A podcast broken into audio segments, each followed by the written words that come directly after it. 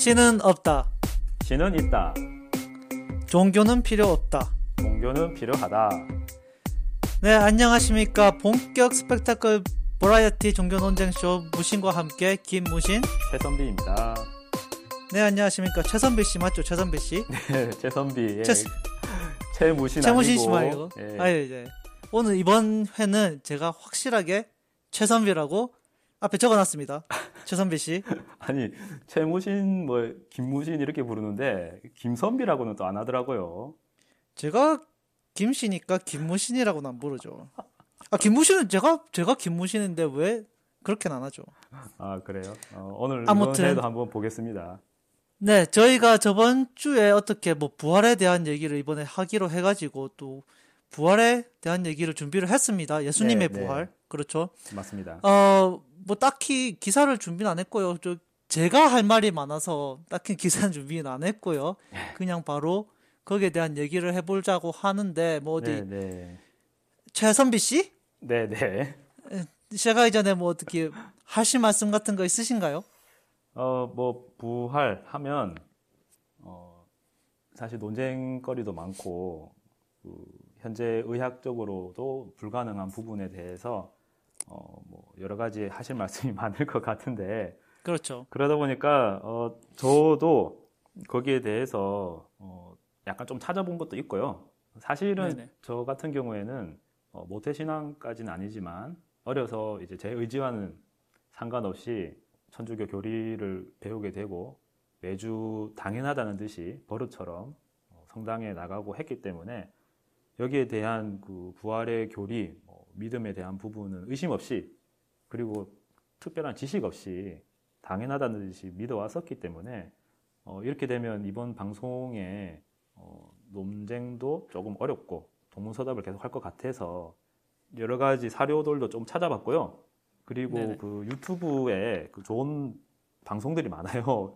그래서 거기에서 나오시는 어, 분들의 말을 약간 인용하면서 제 의견도 좀 첨언을 하겠습니다. 제가 그분들의 의견도 제가 물어 뜯을 수 있을 기회가 될 것 같네요. 네. 어, 제가 그 이번 방송을 준비를 하면서 약간 생각을 좀 함- 했던 게 제가 항상 종교는 없어져야 된다, 없어져야 된다 주장을 계속 하고 있는데 정확하게 다시 한번 말씀을 드리고 넘어가고 싶었어요. 그래서 그런 게 있습니다. 거기 주전자 비유라는 유명한 어, 무신론자 사이에서는 유명한 비유가 있는데 그 조그만 주전자 하나가 이제 지구와 달 사이를 돌고 있는데 뭐 그렇다는 겁니다. 그 누군가 그런 주장을 했다는 거예요. 그냥 주전자가 지구랑 달 사이를 공전을 하고 있어요. 뭐 어떻게 그게 너무 작아서 증명도 할 수 없고 가서 뭐 어떻게 사진도 찍을 수 없고 어떻게 뭐 할 수가 없어요. 그걸 가지고 그 사람이 주장을 하면서 거기 주전자가 있다. 아 그리고 그냥 그 주, 주전자가 거기 있- 있다는 게 너무 내 마음을 편하게 해준다. 이런 소리를 하고 있다는 거죠. 그런 그런 거죠. 그러니까 저희 어, 무신론자들은 똑같죠. 그러니까 그렇고 그런 누가 그런 소리를 하면은 속이 터지는 겁니다. 저기 주전자가 있대. 증명은 안 된다는 거예요. 그게 너무 너무 좋다고 그런 소리를 하고 있는 게 속이 터지죠. 그리고 종교라는 게 수십억 명이 지금 그러고 있는 거예요. 지금 저기 아 주전자가 너무 좋네. 난 너무 좋아. 속이 안 터지겠습니까? 누누이 그 얘기하는 뭔가 좀 합리적인 사고, 논리적인 사고 이런 얘기를 많이 하는데 어 저번에 얘기 말씀드린 말씀을 또 드리게 되는데 그냥 한, 한 번만 더 할게요. 그런 논리적인 합리적인 사고 인간이 그 최선배 씨가 항상 말씀하듯이 인간에게는 뭐 믿음의 본성이 있다고 하시는데 저는 믿음의 본성이란 그 좀 애매한 말 말고 저는 그 약간 동감을 하는 것이 인간이 감성적인 동물이죠. 이성보다 감성이 앞서고 믿는 것만 믿고 싶다는 다들 알 겁니다. 그렇기 그렇죠. 때문에 그리고 그리고 그런 그런 성향이 좋은 게 아니라는 것 다들 아실 거예요. 이 서- 감정적으로 나선다거나 자기 믿고 싶은 대로 믿는 거는 좋은 게 아니라는 거 다들 아실 거예요. 그러니까 그렇기 때문에 이것은 인간이 원래 이러니까 그냥 믿어라라고 하는 것은 아주 안 좋은 주장이라고 생각을 하고 그러니까 더더욱 합리적으로 논리적으로 생각하는 어, 힘을 기울여야 한다고 생각하기 때문에 어, 이런 주장을 한다는 점 한 번 더 말씀을 드리고 싶었고요. 시작해 볼까요? 예, 뭐 부활에 대한 얘기 어, 먼저 뭐 어떻게 시- 서두를 열면 될까요? 네, 어떻게 그 최선비 씨가 이제 종교인으로서 특히 예수님께서 어떻게 돌아가셨는지에 대한 어떻게 간단한 소개나 그 스토리 말씀을 좀 해주실 수 있겠습니까? 네, 뭐 지난주에 이어서 어, 성주간 성삼일에 대한 내용인데요. 어, 최후의 만찬 때 어, 가리오 사람 유다가 본인을 배신할 거다 이렇게 예수님께서 말씀을 하시고 그날 저녁에 체포가 되십니다. 그리고 그 모진 고문을 당하시고 거기에 대해서 어, 십자가형 사형을 당하게 되는데 그 이후에 무덤에 묻히시게 되고 여러 가지 목격차들이 있어요. 여기 부분은 이제 신약마다 다른데 어, 보니까 그 돌무덤 돌로 이제 막아놨었던 그 돌무덤에 문이 열려 있고 어, 예수님의 시신이 있어야 되는 곳에 예수님의 몸이 없고 수위만 있는 것을 보고 거기에 대한 증언들이 이어지게 되면서 어, 부활이 시작이 되게 되고 나중에는 예수님께서 이제 제자들에게 어, 나타나셔서 선포를 하고 그리고 제자들은 나중에 어, 오순절이죠. 처음 맞는 오순절에 예수님께서 부활하셨음을 알리면서 그리스도교의 발단이 되는 거죠. 오순절이 뭔가요? 음, 그 보통 50일이라고 보면 돼요. 수운이 이제 10일인데 오순절 해서 50일에 대한 부분이죠. 아, 네, 저 약간 구글 산, 찬스를 또 썼는데 어, 이게 크리스천과 유대인 사이의 오순절을 보는 입장이 약간 다른데 이제 유대인들은 이 오순절을 시나이 산에서 하나님께서 모세에게 줄, 율법을 준 날로 기념을 하고 있고 어, 예수님이 오시고 나서부터는 이제 크리스천들은 이게 성령이 그들에게 제자들에게 내려와서 방언을 사용하는 능력을 부여하는 그런 날로 기념을 하고 있다고 합니다. 오순절이네요. 어, 네. 오순절이라는 게 원래 이제 50일째 되는 날 뭐 이런 식으로 어, 정기적으로 어, 오는 축제 일인데 예수님이 부활하시고 어, 성령이 내려진 그 날이 또 마침 오순절에 내려졌기 때문에 맞아요. 그 이후부터는 그 오순절을 성령 강림일 뭐 이렇게 대체해서 기념하는 것 같아요. 네, 그 예수님은 누가 죽인 거죠? 예수님은 뭐 빌라도 총독이죠. 빌라도 총독.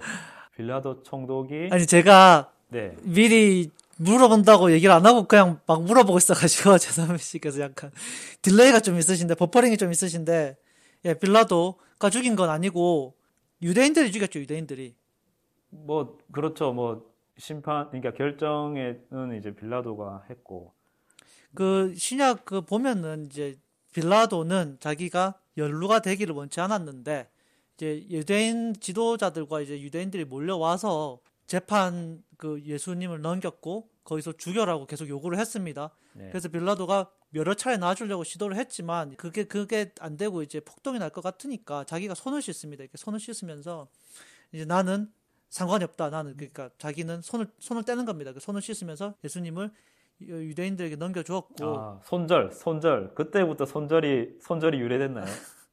손절이 네. 네, 기독교적인 표현이었던가요?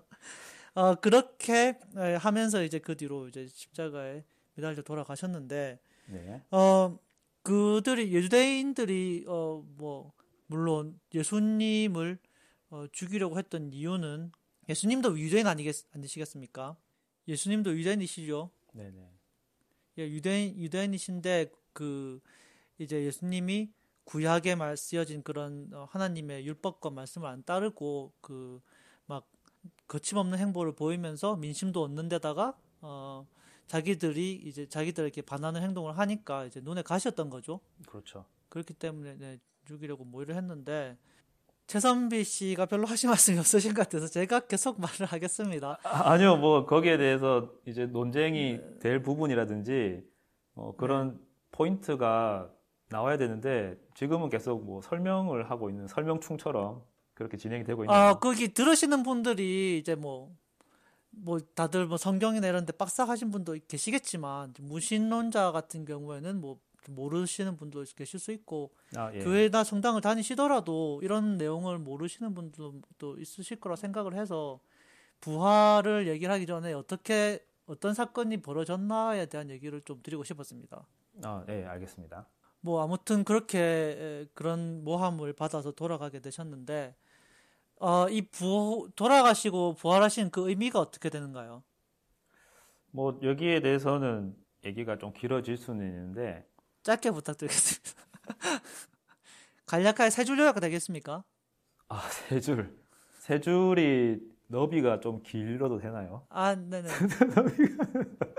A4지를 이제 가로로 해서 세 줄, 아니면 세로로 해서 세 줄이냐, 이게 좀 차이가 나는데, 어, 일단은 그리스도 교의 발단이라고 볼 수도 있고요. 신약의 완성, 그렇게도 볼 수가 있고, 그리고 예수님의 부활로서 우리가 구원받을 수 있다. 또, 어, 사랑과 소망과 믿음에 대해서 이제 입증이 되었다. 뭐, 하느님은 신실하시다.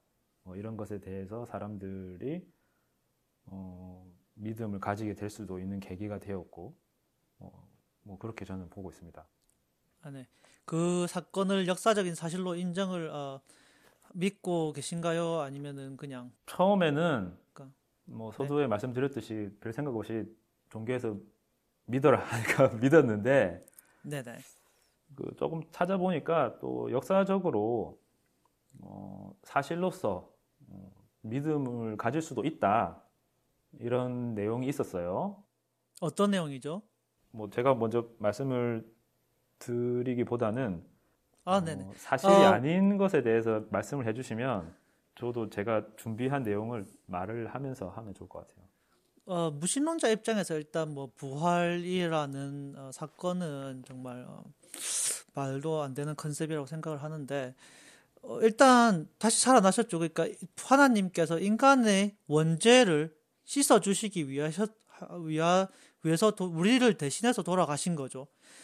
어, 그 자체가 뭐 엄청나게 뭐 많은 내용을 기독교 뭐나 학자들이 얘기를 하겠지만 그 뒤에 어떤 어떤 일들이 실제로 일어나는가 영적으로 어떤 일들이 일어나는가에 대해 얘기를 하겠지만 뭐 그냥 상식적으로 생각을 해서 뭐 전지전능하신 하나님이 하나님이 자기가 죄를 사하고 싶으시면 그냥 하면 되는 것을 굳이 어, 누군가를 또 죽여가지고 해야 된다는 것 말이 안 되는 컨셉이고 그것도 죽- 죽지도 않으셨죠. 사- 살아나셨어요. 3일 만에 다시 살아나셨어요.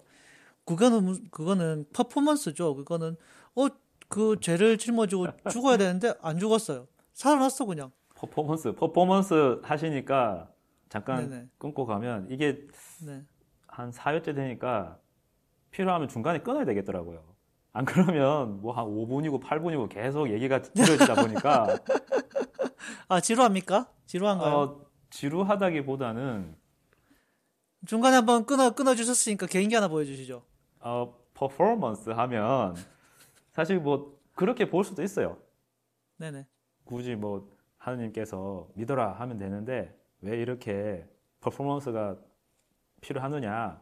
네. 사실 퍼포먼스가 있었기 때문에 이렇게 안 믿는 분들, 모르던 분들이 예수님에 대한 존재를 알게 된 거죠. 알게 되고 하느님의 사랑 그리고 신실하심 그리고 존재하심에 대해서 관심을 가지게 되는 거고 신이 있고 없고에 대해서 어느 정도 감지하는 능력이 생기게 되는 거예요. 이게 없었으면 그 자체가 없었죠. 그 자체가 말도 안 되는 컨셉인 게 하나님이 아까 뭐 말씀하셨듯이 전지전능하시고 인간을 창조하고 우주- 온 우주를 창조하실 정도의 힘을 가졌으면은 그냥 손손 이거 딱 손 딱 해가지고 뭐 타노스처럼 말이죠 손 딱? 해가지고 뭐 세상 모든 사람들이 네 그렇죠 세상 모든 사람들이 아 하나님이 계시다는 것을 일체의 의심도 하지 않- 않을 수 있게 만들 수가 있습니다 아니면은 아유, 그러면 진짜 의미가 없죠. 그러면 아무런 의미가 의미- 없어요. 그럼 완전 우리 의미가 우리 우리가 거는- 그러면 있을 필요가 없죠. 뭐 그러면은 하- 우리는 왜 존재합니까? 해라는 대로 우리도 하고 어, 하나님 뭐 먹으라는 대로 먹고 왜 존재합니다. 그러면 하나님이 우리 존재하라고 했는데 우리는 우리의 의지와 상관없이 존재하고 있습니다. 그건 어떻게 할 겁니까? 하나님이 존재해라고 해서 존재하는 이 가장 큰 자유 의지의 침해 이거 그거를 가지고 그 그러면은 저기 나와가지고 우리 눈앞에다가 하나님을 죽인 것도 자유 의지의 침해 아닙니까? 우린 보기 싫었는데 알기 싫었는데 성경도 써놓고 그런 것도 침해죠. 그런 거 가지고 의미가 없다고 하면은 밑도 끝도 없는 거고 정말 퍼포먼스가 최무신 씨 봐, 봐, 봐. 또 했어, 또 했어. 네, 저거 노랬잖아. 흥분을 하니까 흥분을 하니까 이게 막 저 얼굴이 막 무신으로 보이고 막 아, 그게 뭐 저 더 길게 뭐 해봤자 뭐 또 도돌이표가 될 테니까 뭐 퍼포먼스죠. 어차피 그 하나님께서 우리가 알게 만들려고 하셨으면 얼마든지 하실 수 있었고 죽음이라는 수단으로서 뭔가 죄를 사하려고 하셨으면 진짜 죽였어야지. 그게 뭐 다시 살려놓으면은 그 의미도 없는 것 같고 어 좀 더 깊게 어, 좀 넘어가면 넘어가 보자면은 네. 어좀 이게 당연히 오늘 사실 제가 주로 준비한 거는 이제 성경에 대한 얘기예요. 이런 뭐 좀 뭐랄까요? 신학적인 얘기는 또 뭐 하면은 또 날밤 새도록 할 수 계속 뭐 물고 뜯고 할 수 있겠지만 오늘 제가 주로 준비한 건 성경에 대한 얘기인데 왜냐면은 어 아무래도 교회가 존재하고 지금 현재 어 크리- 크리스천들이 존재하는 이유는 성경 때문이죠. 성경에 뭐 이런 어 사건들이 적혀 있으니까 지금 현재의 사람들은 그걸 성경을 기반으로 믿고 있는 것이고 물론 뭐 하- 하는 예수님이 돌아가셨을 때 뭐 그때 한 30, 20년, 30년 동안은 뭐 그 본 사람도 있을 테고 뭐 하다면은 실제로 실제였다면은 그렇게 유지가 됐겠지만 그 이후로는 뭐 한 세대 두 세대가 지나면은 모르죠. 뭐본 사람이 없는데 그러니까 성경이 그 증거 역할을 하는 것이고 물론 이 주장은 성경 자체가 믿을 만하지 않다는 거고요. 간단히 말씀드려서 네. 거기에 대해서 얘기를 해보려고 했는데 네, 네. 어 제가 좀 너무 중어 주저걸 같아서 중간에 뭐 코멘트 하실 거 있으신가요? 뭐, 시작하시죠. 제가 중간중간에 적절히 끊을게요. 끊고 주임새를 넣으시도록 하시, 하시겠습니까? 네, 네, 네, 네. 먼저 말씀을 드리자면은 그 일단 오류가 많아요. 오류가 많고 오류는 뭐 하나하나 음, 몇개 추려서 말씀을 드릴 텐데 앞뒤가 안 맞는 오류가 많고 그 중에 또 보면은 이 성경이 증거라고 이제 증인 증언이라고 많이 얘기를 하죠. 이게 직접 목격자들이 썼던 증언이라는 말을 많이 하는데 성경의 표현을 많이 보면은 사실 누구도 볼 수 없었던 그런 장면들에 대한 얘기가 많이 있거든요. 그러니까 전지적 작가 시점에서 쓰였다는 것이 이게 뭐 소설일 가능성이 크고요. 어, 제가 뭐 예수님이라는 사람이 전혀 존재하지 않았다고 주장하는 바는 아닌데 뭐 당연히 신은 아니었던 것이 분명하고 어떤 선생님이셨겠죠. 어떤 좀 특출난 선생님, 어, 이 좋은 가르침을 주시고 돌아가셨는데 이제 그 뒤에 사람들이 어, 예수님은 신이었다 이런 식으로 어, 말을 만들어낸 케이스라고 생각을 하고 어, 그 성경에 대한 전라, 전반적인 얘기 말씀을 드리자면은 네 개가 있지 않습니까? 공간 복음 세 가지 그 마가, 마태, 마가, 누가 그리고 아, 요한 신약. 복음 예, 이네 신약에 대해서 말씀하시고 이제 있죠. 시- 네네네네 신약 그 그한그 예수님의 행적을 그린 네 가지의 신약 성경이 있는데 반대하신 분들도 많겠지만 성경학자들이 가장 음, 가능성 있다고 어, 보는 것이 이제 제일 처음 써진 책이 마가복음이고요. 음. 아마 70년대 이후로 보고 있습니다. 그러니까 예수님께서 돌아가신 후에 무려 70년 후에 음. 어, 쓰여졌을 것이고 그 다음에 누가복음이나 이제 마태복음은 마가복음을 토대로 쓰여진 책이라고 보고요. 토대로. 요한복음은 그 음. 토대로 요한복음은 그 뒤에 그저 훨씬 뒤에 쓰여진 제일 마지막에 책으로 쓰였죠. 보고 네, 네. 그런 예 그런 말을 하는 근거는 이제 뭐 그 마태복음이나 누가복음을 보면은 이제 거의 마가복음의 90%가 그 들어가 있습니다. 그러니까 마가복음을 토대로 쓰여졌다는 게 분명하고 그 똑같은 표현도 많이 들- 엄청 많이 들어가 있고요.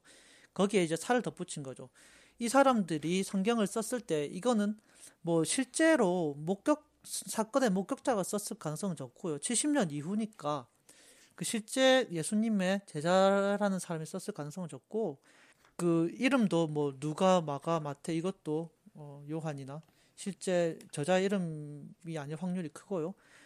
어, 이 사람들이 성경을 썼을 때는 아마도 자기가 유일한 성경을 쓸 거라고 생각을 하고 썼을 겁니다. 그 당시에 뭐 이 책이 네 개가 합쳐져서 신약 성경이라는 것이 될 만- 신약 성경을 만들어 보자 이렇게 쓰- 쓴 것도 아니고 모여가지고 야 내가 네가 본 것도 서로 써봐봐. 이거 마- 같이 우리가 서로 서로 본 걸 써가지고 성경을 성경을 만들자 이렇게 써, 써진 것이 아니고 마가복음이 있었고 보면은 마가복음이 제일 처음이라는 게 아주 간략하죠. 간략하고 빠릅니다. 전개가 빠르고. 그리고 거기에 마태와 마태와 누가가 이제 살을 덧붙인 거죠. 자기가 생각하는 대로 살을 덧붙여서 보면은 그 필자의 의도 같은 게 많이 드러나 있단 말이죠. 그 사람들이 바꾼 내용도 많아요. 바꾼 내용도 많고 어떻게 뭐 잘 모르고 있는 내용도 많아요. 그러니까 좀 이 유대인이 아닌 사람이 있었을 가능성이 큰 게 그 유대인들의 문화 풍습에 대한 모르는 대해서 잘 모르고 쓴 부분도 많고요. 그 이외에 성경에 포함되지 않은 다른 책들도 있다는 건 누구나 아는 사실 아니겠습니까? 그 어떤 버전을 보면은 뭐 전혀 다른 내용들이 많습니다. 뭐 그 유다의 어, 성경도 있고요. 유다 그 가롯 유다 있죠. 그 하나님을 판 가롯 유다가 쓴 저자로 되어 있는 유다의 성경도 최근에 발견이 되었고 어떤 버전을 보면은 예수님이 그 부활을 하신 이후에 돌아 하, 부, 모습을 나타내신데 산만하게 이제 산만하게 나타나신 그런 모습도 있고 그러니까 이게 그, 그 당시에 엄청나게 많은 어, 신약 성경들이 있었을 거예요. 그 중에 좀 말이 된다고 생각하는 걸 추려가지고 후대 만든 게 신약 성경인 것인데, 어, 취임새 뭐 넣을 거 없습니까? 뭐, 지금 제가 개입할 그게 아직은 없는 것 같은데, 예, 뭐, 네. 이제 얼마나 남았죠? 아니, 그, 이게 오프닝입니다, 오프닝. 이제 마가 제가 이제 그, 그런 약간 오리엔테이션을 드리고 싶어서 이제 마가가 이제 예수님이 돌아가신 지 한참 뒤에 쓰여진 책임이 분명하고 어 그래서 그런 시선으로 그런 시선으로 이 책들을 보면은 새로운 사실들이 보여요. 단순히 기독교나 이런 성경에 대해서 얘기를 말씀하시는 분들께 물어보면은 이 오류가 있다는 건 사실이거든요. 이 성경들 사이에 말이 앞뒤가 안 맞고 이게 어, 성경들 사이에서 말이죠. 그러니까 누가와 마가, 어, 마태와 뭐 마가 이렇게 사건들이 좀 순서가 다르고 디테일이 다르고 이런 부분들이 많은데 이런 것을 물어보면은 뭐 이게 저자의 의도에 따라서 생략이 되고 뭐 이렇게 다르게 써졌다라고 얘기를 하는데 그런 것이 아니라 이렇게 자기가 오로 하나뿐인 성경을 집필하는 과정에서 자기가 눈에 맞지 않는 것은 고쳐지고 어 자기가 사건을 어, 자기의 의견에 어, 맞춰서 나열을 달리 한 것이고요. 그런 입장에서 보면은 어, 이 신약 성경이라는 것은 무슨 일이 있었던 간에 예수님이 뭐 돌아가시고 부활을 하셨던 안 하셨던 어, 역사적 사실이라고 보긴 힘들어요. 그게 제 첫 번째 어, 포인트라고 할게요. 이게 역사적인 사실, 사실이라고 보기는 매우 힘들고 힘들다. 예. 그리고 어 뭐 당연히 그 당시에 다른 역사가들도 많은데 거기에 이 예수님의 부활이라는 사건에 대한 언급은 전혀 없거든요. 거기 보면은 뭐 당연히 그 예수님이 돌아가실 때 하늘이 어두워지고 땅이 흔들려 지축이 흔들리고 그 죽은 사람들이 막 일어나서 거리를 걸었다고 하는 기록들은 당연히 뭐 픽션인 것이죠. 그 당시에 역사적 역사서의 기록도 없고요. 그러니 뭐 당연히 제가 드리고 싶은 말은 어, 예수님이 살아나셨다는 것조차 픽션의 가능성이 매우 크다는 거죠. 음, 픽션. 뭐 픽션에 대해서 말씀을 해주셨는데, 네. 어, 먼저 저는 어, 이번 회 준비하면서 그 게리 하버마스라고 하는 어, 리버티 대학의 교수님이자 미국의 역사가인데 어, 이분이 부활을 예수님의 부활을 의심해서 어, 1975년부터 관련 수집을 했대요. 그렇게 해서 수집한 자료가 2,200가지가 넘는데 이 자료들을 검토를 하다 보니까 어, 부활에 대한 의심을 거두었다 이런 내용이 있었고 그리고 그 저희 대한민국의 어, 유튜브 중에 잘잘법이라는 채널이 있어요. 잘잘법. 잘 믿고 잘 사고 잘 믿고 잘 아, 사는 잘 법. 예, 예. 잘 믿고 잘 사는 법의 약어인데 여기에 그 김학철 연세대 교수님, 목사님이시자 연세대 교수님께서 어, 하시는 말씀이 상당히 어, 도움이 많이 되어서 다시 조금 소개를 드릴 텐데 네네. 먼저 그 예수님 사후에 이제 성경이 어, 한 50년에서 80년 정도 기록이 되었었거든요. 후이라 말이죠. 사후에 시작이 되어 쓰- 써졌단 말씀이시죠? 사, 사후에 50년에서 80년 후에 써, 쓰였죠. 그렇죠. 네네. 예, 그래서 사대 복음서가 그렇게 쓰였고 말씀하신 대로 어, 저희 성당에서는 천주교에서는 호명이 달라요. 그 마가를 저희는 마르코라고 하고 아, 네. 어, 누가를 루카라고 하고 네. 뭐 마테를 마테오라고 합니다. 네. 네. 요한은 요한 그대로고 말씀하신 대로 마테오 아, 마르코 복음서가 제일 먼저 쓰였고 그리고 마테오랑 루카 복음서가 마르코 복음서를 토대로 참고해서 어, 작성을 한 거 맞고요. 네. 네. 근데 다른 역사서나 고대 문헌을 비교해 봤을 때 네. 어, 어떤 한 인물의 사후에 50년에서 80년 정도의 기록이 된 것은 상당히 빠른 편입니다. 알렉산더 대왕이라든지 공자 같은 경우에도 사후에 400년 이후부터 그 내용이 기록되고 배포가 됐어요. 근데 예수님의 그 일생과 부활에 대한 내용은 5, 60년, 80년 정도에 배포가 되었다는 것 자체가 그 사실을 어떻게 픽션화하고 전설로 만들고 신격화하기에는 상당한 시간이 부족했다라는 거죠. 그렇기 때문에 그것을 지어내서 어, 여기저기 뭐 활자도 없는 상황에서 배포했다는 것 자체가 힘든 내용이다라는 거고 그리고 그 모든 것들이 그 홍길동전처럼 이것저것 꾸며내기에는 구약과 관련된 내용들도 상당히 많이 엉- 얽혀 있거든요. 부활에 대한 예언 내용이라든지 그런 것들을 모두 다 엮기에도 사실은 어, 설명이 잘 안 된다. 그거 설명이 안 되는 게 아니라 당연히 당연히 픽션이기 때문에 그냥 구약을 보고 아 이걸로 집어넣어서 얘기를 만들면은 재밌겠다. 그렇게 하면 간단하게 해결이 될 문제죠. 그리고 어, 복음서마다 이제 말이 조금 다른 부분에 대해서 말씀을 하셨잖아요. 네네. 예, 이 부분에 대해서는 김학철 연세대 교수님은 이렇게 말씀을 하셨어요. 그 그분도 처음에는 이제 신뢰성이 떨어지는 거 아니냐, 왜 이렇게 말이 다 다르냐 이렇게 생각을 했었는데, 어, 근데 이런 거야말로 이 부활의 이야기가 진실임을 이해, 이야기해 준다고 오히려 반증을 하는 거죠. 어떻게 그렇죠? 왜- 어, 왜냐하면 어, 역사학자들이 그 공통적으로 인지하는 게 뭐냐면 어떤 충격적인 역사적 사건이나 본인의 이성을 압도하는 그런 사건을 접하게 되면 그 사건의 당사자들의 기억이 조금씩 다른 것을 발견을 한다고 합니다. 역사학자들이. 왜냐하면 인간이 그런 경험을 하면 어, every single detail을 기억할 수가 없어요. 인간이라면.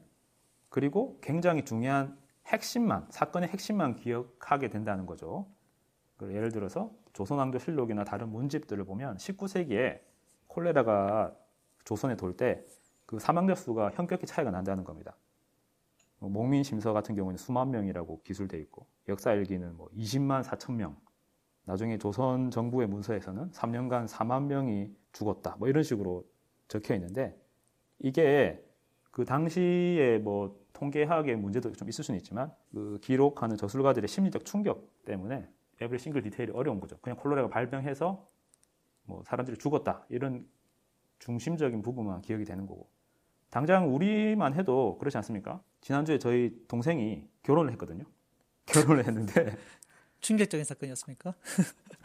지난주 그러니까 동생이 원래 그 결혼을 할 줄 몰랐어요. 약간 비혼에 대한 성향이 좀 있는데 결혼을 네. 했습니다. 결혼을 했는데 일주일 지났어요. 일주일. 근데 당시 식순이나 이제 혼주의 옷차림 그리고 또 부케를 누가 받았느냐 정도는 확실히 기억이 나는데 그 외에 뭐 우리 친척들이 어디 앉아 있었는지 몇 명이 왔었는지 몇 시에 언제 부페에 갔었는지 이런 건 전혀 기억이 안 나요. 전혀 기억이 안 나요. 근데 뭐 당연히 그건 당연한 사실이고 아까 그 누구나 어떤 사건을 다르게 기억하는 것도 상식적인 이야기고요.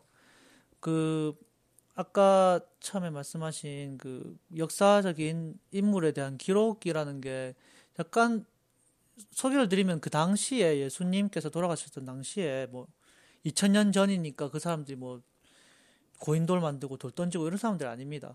로마 시대에 어, 로마 제국이었고 그 당시에 역사가들이 상당히 많았습니다. 그 당시에 뭐 기수 기상학자도 있었고 날씨의 변화를 일일이 기록한 것들도 지금까지 다 남아 있어요. 거기에 그 당시에 살았던 주요 인물들에 대한 기록도 다 남아 있습니다. 그런 것들이 역사가들이 쓴 말들이죠.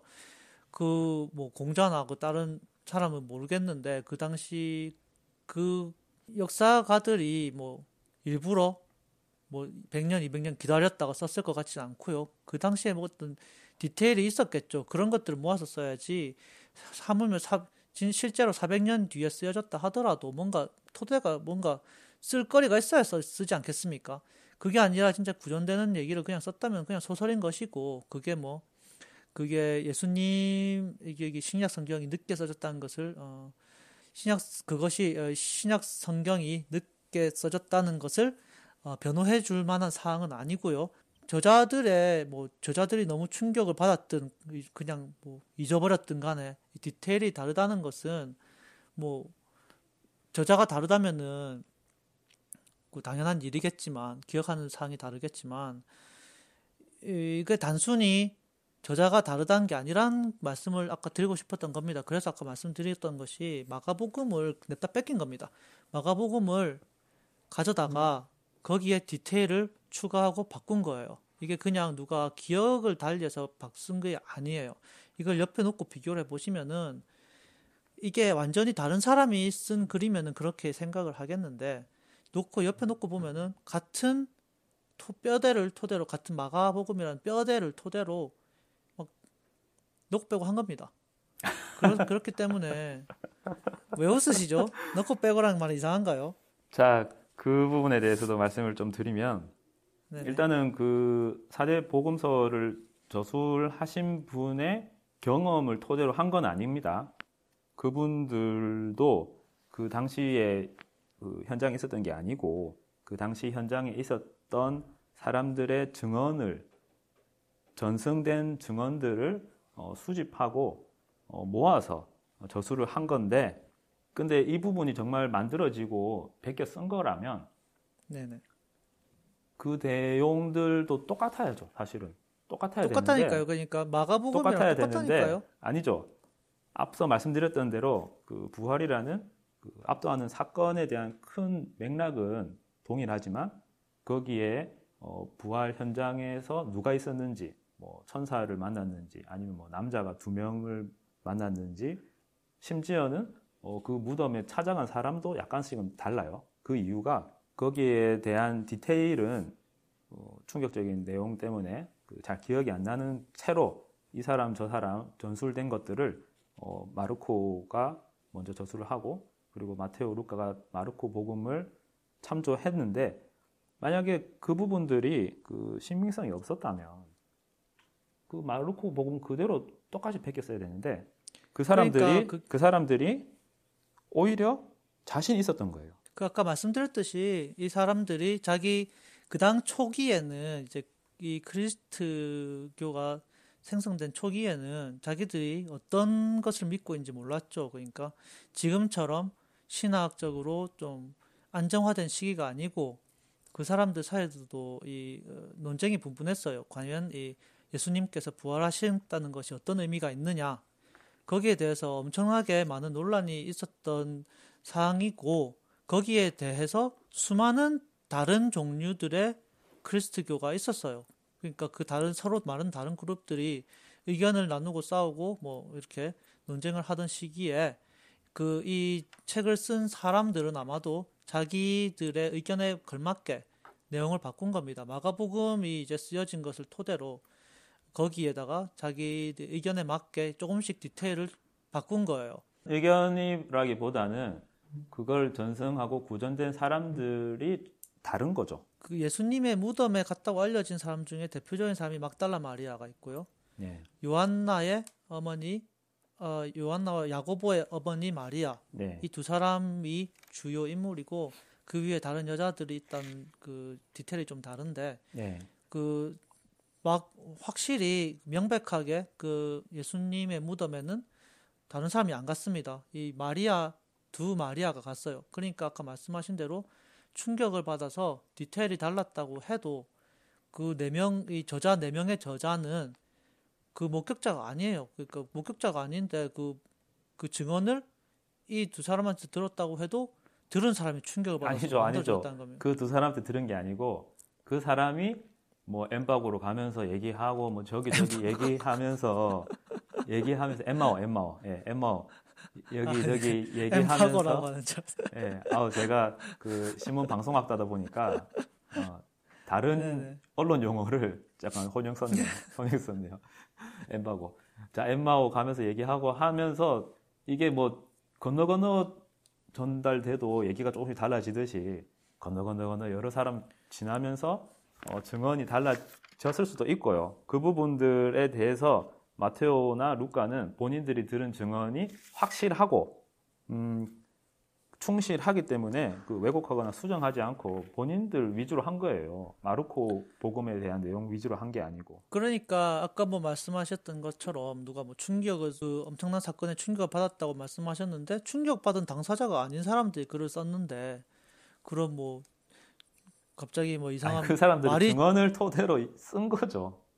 증언 그러니까 그게 전하고 전에 방금 전하고 전해진 증언을 토대로 썼다고 하죠. 그 전에 전해 들은 말이 얼마나 신빙성이 있겠습니까?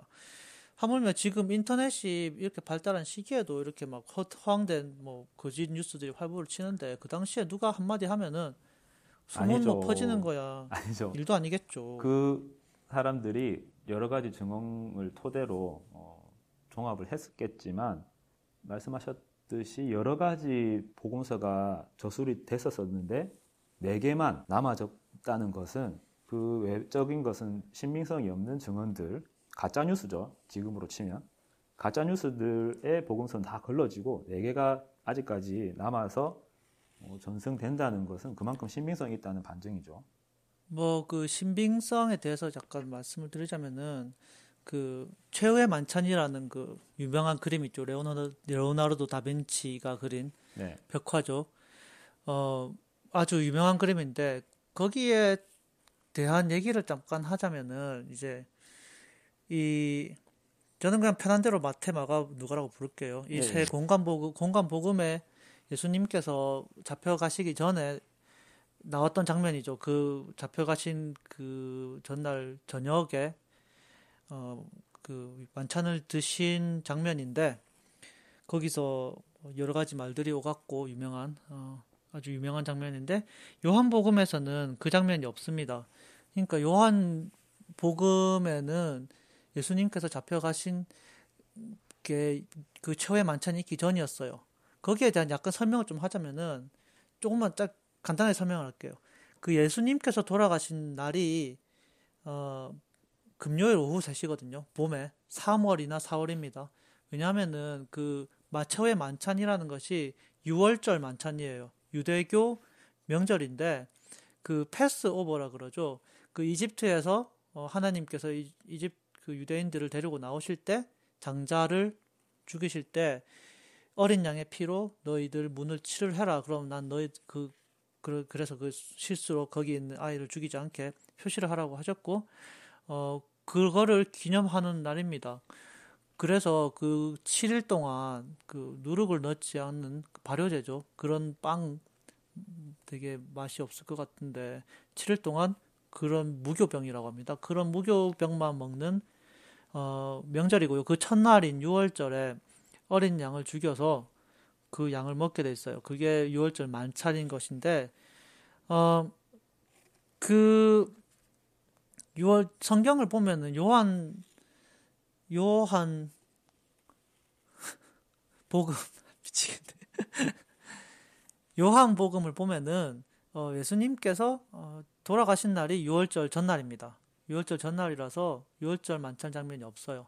그렇기 때문에 아까 뭐 중요한 디테일을 헷갈릴 수가 있다고 하는데 뭐 그건 좀 큰 디테일이라고 생각이 들고요. 그 이후에도 예수님이 부활을 하셨는데 그런 디테일도 좀 차이가 있어요. 예수님을 제자들이 예수님을 어디에서 만났느냐 하는 차이가 있는데 그 마태복음이랑 마가복음을 보면은 그 제자들이 예수님을 갈릴리에 가서 만났다고 되어 있습니다.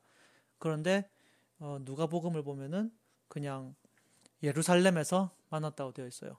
이게 걸어서 30시간입니다. 30시간. 갈릴리에서 어, 그 예루살렘까지 걸어서 30시간인데 이게 내용이 달라요. 그러니까 자기들이 부활을 하신 건 엄청난 큰 사건이고 그 디테일을 뭐 다르게 기억한다는 건 알겠는데 그 부활하신 예수님을 처음 본 장소 이거는 잊을 수가 없는 디테일 아니겠습니까 이게? 이거를 누가 까먹을 수가 있겠습니까? 예수님을 돌아가신 뒤에 처음 봤어요. 근데 그거를 까먹어 말이 안 되죠 어쨌든 부활하셨다는 것에 대한 부분이 큰 맥락이고 그 외적인 것은 그러니까 디테일한 부분이기 때문에 약간 그러니까 이게 말도 안 되는 게 어, 이게 큰 큰 부분이라는 게 이렇게 하나씩 하나씩 다 잘라내고 부활하셨다는 게 큰 거다. 이거 하나 딱 하나 남았지 않습니까? 뭐 어쨌든 그 부분은 저는 성경에 예, 그 부분은 성- 계속 동일한 얘기가 나올 것 같아서 아까 제가 말씀드렸던 알겠는데. 그걸로 예 그걸로 넘어가면 좋을 것 같아요. 야, 못 넘어갑니다. 아니 그게 제가 말씀을 드리고 싶은 게 잠시만 한 번만 한 번만. 이거 아니, 그 성경- 얘기가 너무 길어져요. 그 부활에 대한 부분이 큰 맥락이고 나머지는 디테일이기 때문에 다른데 그 디테일을 하나씩 계속 끄집어내서 얘기를 하기 시작하면 계속 저는 듣기만 해야 돼요. 듣기만. 아니 무신론자 입장에서 그 역사적으로 봤을 때 역사적으로 봤을 때 그게 더 가능성이 크다는 거죠. 가능성이 이제 이런 어, 어떤 사건이 있었는데 그게 어떻게 기록이 됐느냐에 대한 말씀을 드렸던 것이고 이 디테일이 다르다는 것이 그냥 뭐 종교인으로서 그냥 아 뭐 그냥 믿자 이렇게 넘어가실 부분이겠지만 저희 같은 뭐 역사 성경학자들도 그럴 거예요. 이게 역사적으로 중요한 사실이고 이런 게 다 의미가 있단 말이에요. 디테일이 다른 게 다 의미가 있어요. 그러니까 이 예수님을 어디서 처음 만났느냐는 것을 디테일이 다르다고 넘어가 퉁치고 넘어가기에는 뭐 당연히 말도 안 되는 부분이고 뭐 최선비 씨는 그냥 넘어가고 싶겠지만 이거 뭐 혹시나 저 제 바람은 그냥 이겁니다. 혹시 들으시는 다른 종교인들 분들도 이런, 이런 사실을 모르셨다면은 이게 말이 안 된다는 걸 아실 분은 아실 거예요. 그리고 한 가지만 또 말씀드리고 싶은 게 그 혹시 마가복음에 마카 마르코 마르코 복음에 16장이죠. 16장 8절 이후 이후가 추가된 내용이라는 사실 알고 계신가요? 9절부터 20절까지. 뭐라고 제가 딴 어, 생각하고 딴 생각을 하고 계셨는데 또 누가 명 명백하게 딴 생각 저기 아주 그 어쨌든- 딴 나라 가 계시는데 어쨌든 네 제가 질문을. 드린 예. 것이 네 네 그 그런 것들은 그냥 그냥 제가 말씀드릴게요. 그 마, 마가복 마가복음은 16장의 이제 마지막인데 16장에서 어 20절이 마지막입니다. 그런데 거기 9절부터 20절까지는 이후에 추가된 내용이에요. 그 그거 알고 계십니까? 그건 잘 모르겠네요.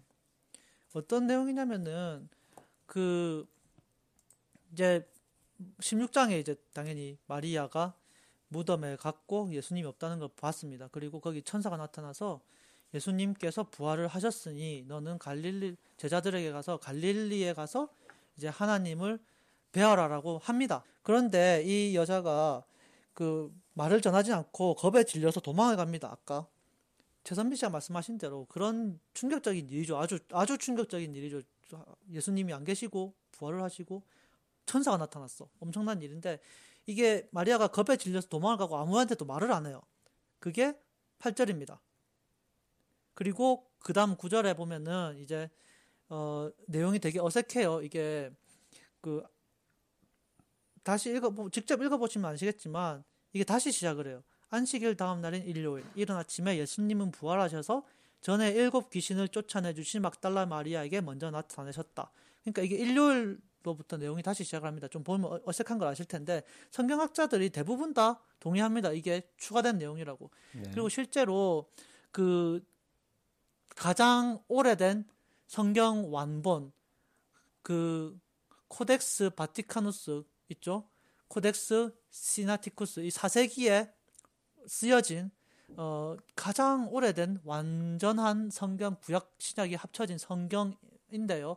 아마도 330년경에 쓰여졌을 것으로 보여지는데 여기에는 어, 그 내용이 없습니다. 여기는 마가복음이 그 8절까지밖에 없어요. 16장 8절에서 끝이고 그 뒷부분이 없습니다. 그리고 이게 나타나는 거는 그기 코덱스 알렉산드리누스 이제 400년 등 이게 돼야지 그때 나타나는데 어 이거는 추가된 사항이라고 다들 어 그렇게 알고 있어요. 그러니까 제가 아까 뭐말 말씀드렸듯이 어, 성경이라는 게 이게 뭐 역사적인 사실이 아니고 이게 계속 바뀌고 추가되고 했다는 것을 한번 뭐 말씀을 드리고 싶었고요.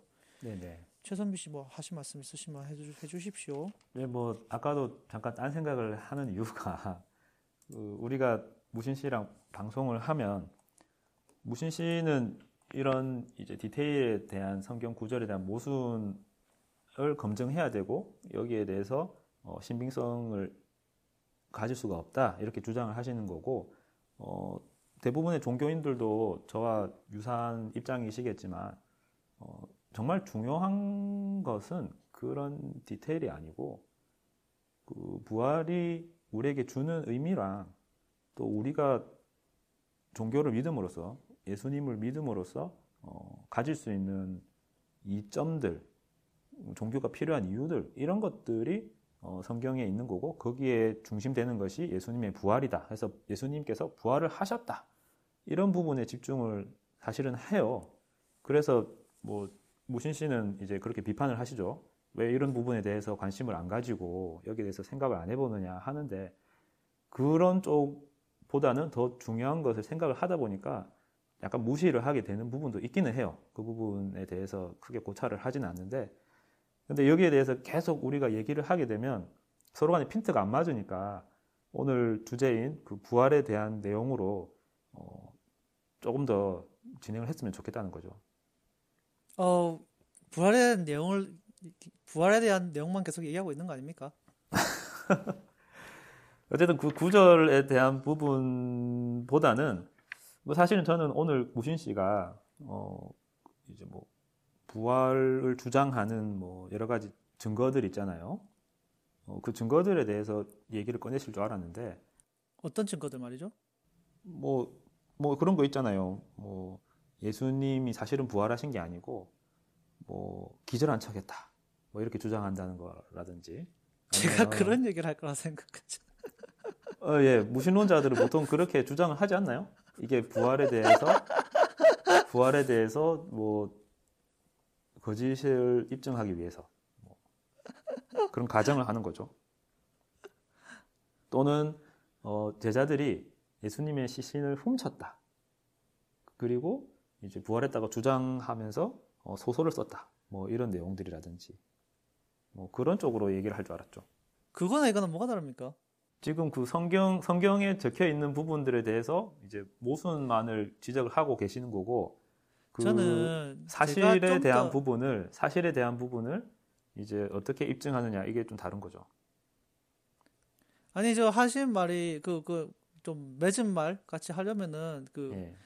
어, 그 최선비 씨가 계속 큰 내용만 중요하다 이제 부활하셨다는 그 사실만이 중요하다고 하시는데 뭐 제가 하고 제가 계속 드리는 말씀은 부활을 하셨 그 부활하셨다는 것이 그렇게 중요하다면은 뭐 그거를 한 번 정도는 이렇게 진짜인지 아닌지 생각해 보는 것도 중요하지 않냐는 것이고 어 그 사실을 믿는다면은 그냥 아 나 뭐 내가 어릴 때부터 성당 다녔으니까 그냥 믿겠다라고 말하는 것보다는 나는 이렇게 이런 좀 어, 어떤 어, 조금이나마 근거라도 얘기를 할 수 있으면은 최우 선비 씨나 다른 종교인들에게도 좋지 않은가 싶은 생각도 들고요.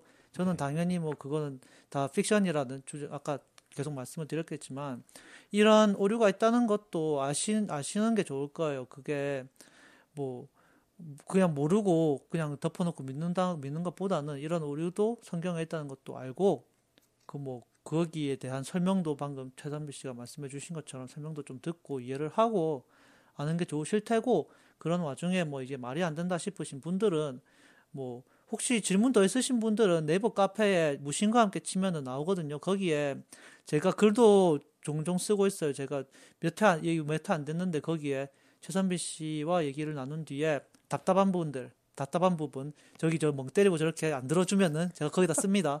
그막 설명도 좀 더 곁들이려고 하고 하니까 혹시 질문 있으시면은 거기 질문해 주셔도 되고 제가 성심성의껏 말씀드릴 테니까 뭐, 어, 어쨌든 한, 다시 한 번만 더 똑같은 말인 것 같은데 말씀드리면은, 어, 뭐 어떤 사건이 있었던 건 인정을 해요. 어떤 사건이 있었던 건 인정을 하는데 뭐 그런 것만 가지고 그것을 사실이라고 어, 입증한다는 것은 비약이고요. 그렇게 따지면은 지금 이슬람도 엄청 큰 엄청 큰 종교죠. 이슬람 무, 모하메드가 하루 만에 그 코란을 썼다고 하는데 그, 그, 그, 그 사람이 어떤 신적인 능력이 있어서 막 달까지 갔다, 달인가 어딘가 막 갔다 왔다고 하는데 그런 것도 다 사실이라는 게 돼야겠죠. 그것도 아니고요. 저기 한국만 해도 저기 증산도라고 거기 강증산이라는 사람이 조선 시대에 내, 그 하나님이 내려왔신, 내려온 사람이라고 하는데 와서 천지의 유, 법을 다시 썼다고 합니다. 천지의 법을 다시 쓰고 어, 뭐 죽었는지 살았는지 어떻게 되는지 모르겠는데 그 근처에도 가보시면은 뭔가 뭐 대단합니다. 그 주변에 주변이 온통 막 뭔가 증산도 그 종교적인 동네로 변해 있어요. 그러니까 뭐 어떤 일이 있었다는 건 느껴져요. 어떤 일이 있었다는 걸 알겠는데 그게 부활이죠, 그, 부활. 그거를 부활이라기 저는 제 생각은 이래 좀, 좀 소개를 드리면은 어 아까 말씀드렸듯이 예수님이 어, 그좀 훌륭한 선생님이었다는 것을 인정을 하고 좀 많은 어, 사람들이 따랐겠죠. 말씀하시는 것도 좀 획기적이고, 어, 좀 많, 많, 많은 사람이 따르셨, 따랐는데 아마 십자가에서 돌아가신 것까지는 사실일 것 같아요. 그 뒤에 뭐, 그, 아까 말했듯이 마가복음에 보면은 이제 무덤에 예수님이 없었다는 것까지는 사실일 수 있을 것 같아요. 그런데 뭐, 어떻게 누가 훔쳐갔든지 아까 말대로 뭐 꼭 제자라고 하는 건 아닌데 누가 뭐 유명하셨던 분이었을 수 있으니까 누가 시체를 훔쳐갔다든지 누가 유언비어를 만들었다든지 그 가능성은 수없이 많아요. 가능성은 수없이 많은데 뭐 무덤에서 없어졌을 수 있고 그 다음에 제가 생각했던 거는 그 베드로의 아마 베드로가 그 사이코시스죠. 그러니까 그 어떤 흔한 굉장히 흔합니다. 어떤 사랑하는 사람이 죽으면은 환상을 봅니다. 그그 그 사람의 환상을 그 사람 제제생제 제 가설은 그래요. 베드로가 어, 엄청난 슬픔에 깊은 슬픔에 빠져 있었는데 예수님을 봤던 거죠. 예수님의 환영을 보고 어, 기쁨에 차서 뛰어나와서 제자들을 불러 모아서 예수님께서 다시 부활하셨다. 그리고 그 사람이 그렇게 그렇게 어, 확신에 차서 얘기를 해, 해서 그 주변 사람들까지 동조를 하면은 그 이야기가 그렇게 퍼져나가는 거는 일도 아니라고 생각을 하거든요. 아, 그게 근데 방금 말씀하신 게 논리적으로 말이 된다고 생각하세요? 그렇죠. 왜 안 되나요? 그러면 무신 씨 같은 경우에 가까운 사람, 뭐 가족이 될 수도 있고요. 어느 날 네. 갑자기 일어나서 음, 내가 돌아가셨던 할머니를 만났는데 할머니가 네네. 저기 강을 강을 건너면 뭐 로또 번호를 알려준다고 하더라.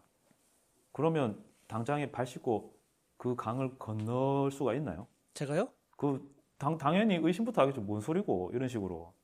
그리고 그 강을 건너는데 제가요 아니면 그 무신 씨가요. 무신 씨가요. 예. 가족이 그 꿈을 꾼 당사자가 가까운 지인이에요. 가, 족이라고 아. 합시다. 예. 네네네. 어느 무신 씨한테 가서 어? 그렇게 얘기를 해요. 그럼 무신 씨가 어 좋다 가보자 이렇게 반응을 하나요? 아니면 그 강을 건너기 위해서는 목숨을 내놓아야 돼요? 제가 되게 기쁜 게 최선피 씨가 이런 생각도 하네요. 예, 재산을 다 내놓아야 돼요. 근데 그거를 다 뿌리치고 거기까지 가나요? 그렇지 않는다는 거죠. 그 베드로가 뭐 환상을 봤다고 쳐, 칩시다. 그런데 그 제자들이 옳다구나 하고 그 환상을 믿고 하루아침에 복음을 전하러 다니고 박해를 당하고 순교를 당하는데도 목숨을 내놓는데도 그렇게 변화할 수가 있을까요? 아니 그렇게 믿었다면 그렇게 할 수 있죠. 왜 못하나요? 아니죠. 그 이면에는 아니 그 사람들이 진정한, 애초에 그 이면에는 진정한 부활이 있음을 믿게 되고 그게 사실이기 때문에 그렇게 변화할 수 있다는 거죠. 어, 사실이라고 자기가 착각을 하면 사실인 거죠. 그 착각만으로 목숨을 내놓고 할 수가 있을까요? 어, 아, 저9.11 테러 난 거 맞습니까? 자살 폭탄 테러한 거 맞습니까? 자살 폭탄 테러 하는 거못 봤, 못 봤어요? 아, 그 사람들 그럼 이슬람의 이슬람의 믿음이 사실이라는 것도 인정을 하시는 거네요, 그러면. 그거 왜 대답 안 하시고? 목숨을 내놓고 자기의 목숨을 내놓고 폭탄을 터트리는데 얼마나 큰의 확신이 있어야지 그 일을 할 수 있겠습니까? 그 사람들 그 자기네 신이 그 사실이라는 것도 그럼 인정을 하셔야죠 그러면. 그리고 거기 어디 병원에 가면 자해하는 사람도 못 봤어요. 자기 자해하는 사람들 정신에 이상이 있으면 자기 몸그 자해도 하고 자살도 하는데 그 자기 뭐 목숨 내놓고 그 하는 게 뭐가 그리 됐습니까? 어쨌든 무신 씨는 그러면 가까운 사람이 강 건너 가면 로또 번호 준다고 하면 따라가나요? 제가 그럴 것 같습니까? 제가 왜 이러고 있는데 지금? 제가 왜 이런 얘기하고 있는데 아니 그렇게 하지 말자고 제가 이런 얘기 하고 있는 거 아닙니까? 그 사람들은 그 사람들은 하나님을 믿는 사람들이고 예수님의 추종자들이었죠. 예수님이 그 자기가 하나님의 아들이라는 말을 정말 했는지는 모르겠지만 하나님 그 성경 마가복음에 자기가 하나님의 아들이라고 했던 예수님의 말씀이 사실이라면 그럴 가능성이 크다고 생각해요. 하나님이 자기가 자기가 메시아라는 생각을 했을 가능성이 크다고 생각을 하고 그 사람을 따랐다면은 메시아가 죽었다 살아났다고 생각할 수가 있겠죠, 당연히. 그래요. 그렇죠. 그러면 그리고 그 그러면 우리가 네네. 어 먼저 말씀하세요. 아니 생각난 김에 하나 더 말씀드리고 싶은 게 그 약간 아까 저자가 다르다는 픽션이란 말씀을 드리는 그 하나 그 일환으로 마가복음과 요한복음을 보면은 차이가 엄청나게 크거든요. 그 캐릭터 자체가 틀려요. 그 마가복음에 보면 예수님은 아주 고뇌가 많으시고 말씀이 잘 없으신데 요한복음에는 말씀이 엄청 많죠. 말이 엄청 많은데 그 하나 보셔야 할 게 그 그 인용구들 많이 보셨을 겁니다. 나는 뭐 하나님의 아들이고, 아들이고 나를 믿으면은 뭐 그런 그런 자기 한 예수님께서 자신을 신이라고 지칭하는 것은 전부 요한복음입니다. 마가복음에는 자신을 절대로 신이라고 지칭하지 않아요. 자신을 하나님의 아들이라고 했지. 하나님의 아들이라는 표현은 구약에서 엄청 많죠. 구약에서도 메시아나 어떤 좀 선지자 같은 사람들을 하나님의 아들이라고 칭했는데 거기 마가복음에서도 마찬가지로 예수님이 자신을 하나님의 아들이라 그랬고 하나님의 나라가 온다 그랬지 자기가 신이라 그랬고 죽어 나를 믿으면 죽어서 천국에 간단 말은 절대 안 했습니다. 그거를 한번 눈여겨서 보시면은 마가복음과 요한복음의 차이 그걸 크게 보실 수 있을 거예요. 같은 같은 이게 같은 어 같은 이게 그렇게 생각하면 돼요. 이게 어 스파이더맨 스파이더맨 다른 버전의 스파이더맨이죠, 그러니까. 믿음에 대해서 이제 뭐 보통 Bigfoot이나 UFO, 뭐 스파이더맨 이렇게 계속 얘기를 하시는데 뭐 부활 얘기하다가 약간 핀트가 달라지긴 했지만 어, 뭐다 같은 저는, 얘기입니다. 이게 저 결국은 저는 그렇게 부활이... 얘기를 해요.